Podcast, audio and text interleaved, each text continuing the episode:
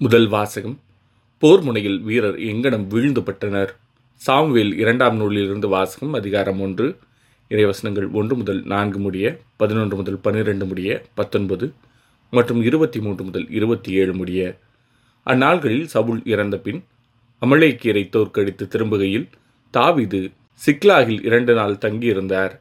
மூன்றாம் நாள் சவுலின் பாசறையில் நின்று கிழிந்த ஆடைகளோடும் புழுதி படைந்த தடையோடும் ஒருவன் வந்தான். அவன் தாவீதிடம் வந்ததும் தரையில் வீழ்ந்து வணங்கினான். நீ எங்கிருந்து வருகிறாய்? என்று தாவீது அவனை வினவ நான் இஸ்ரேல் பாசறை நின்று தப்பி வந்து விட்டேன் என்று அவன் பதில் கூறினான். என்ன நடந்தது? என்னிடம் சொல் என்று தாவீது கேட்க அவன் வீரர்கள் போரில் நின்று ஓடிவிட்டனர். அவர்களுள் பலர் வீழ்ந்து மடிந்து விட்டனர். சவுளும் அவருடைய மகன் யோனாத்தானும் இறந்து விட்டனர் என்று கூறினான். தாவிது தம் ஆடைகளை பற்றி கிழித்தார் அவரோடு இருந்தவர்களும் அவ்வாறே செய்தனர். சவுளுக்காகவும் அவருடைய மகன் யோனாத்தானுக்காகவும் ஆண்டவரின் மக்களுக்காகவும் இஸ்ரேல் வீட்டாருக்காகவும் அவர்கள் அழுது புலம்பி மாலை வரை நோன்பிருந்தார்கள். ஏனெனில் அவர்கள் வாளால் மடிந்து விட்டார்கள். இஸ்ரேலே உனது மாட்சி உன் மழைகளிலே மாண்டு கிடக்கின்றது. மாவீரர் எவ்வாறு மடிந்தனர்? சவுல் யோனாத்தான் அன்புடையார் அருளுடையார். வாழ்விலும் சாவிலும் இணை பிரியார் கழுகினும் அவர்கள் விரைந்து செல்வர் அரியினும் அவர்கள் வலிமை மிக்கோர். இஸ்ரேல் புதல்வியரே சவுளுக்காக அழுங்கள்.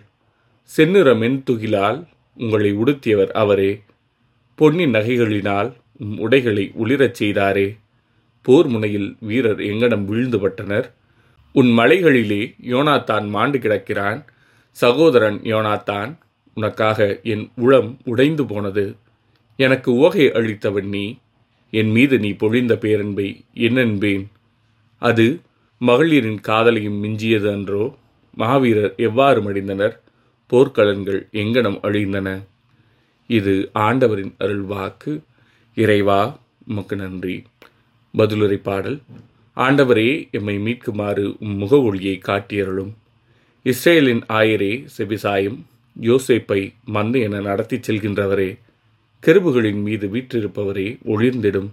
எப்ராயும் பெண்யமின் மனாசையின் முன்னிலையில் உமது ஆற்றலை கிளர்ந்தெழச் செய்து எம்மை மீட்க வாரும் ஆண்டவரே எம்மை மீட்குமாறு உம் முக ஒளியை காட்டியருளும். படைகளின் கடவுளாம் ஆண்டவரே உம் மக்களின் வேண்டுதலுக்கு எதிராக எத்தனை நாள் நீர் சினம் கொண்டிருப்பீர்? கண்ணீராம் உணவை அவர்கள் உண்ணச் செய்தீர். கண்ணீரை அவர்கள் பெருமளவு பருகச் செய்தீர். எங்கள் அண்டை நாட்டாருக்கு எங்களை சர்ச்சை பொருள் ஆக்கினீர். எங்கள் எதிரிகள் எம்மை ஏளனம் செய்தார்கள். ஆண்டவரே எம்மை மீட்குமாறு உம் முகவொளியை காட்டியருளும். நற்செய்தி வாசகம் இயேசு மதிமயங்கியிருக்கிறார் என்று இயேசுவின் உறவினர் பேசிக்கொண்டனர்.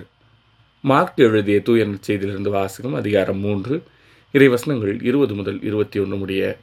அக்காலத்தில் இயேசு தம் சீடருடன் வீட்டிற்கு சென்றார்.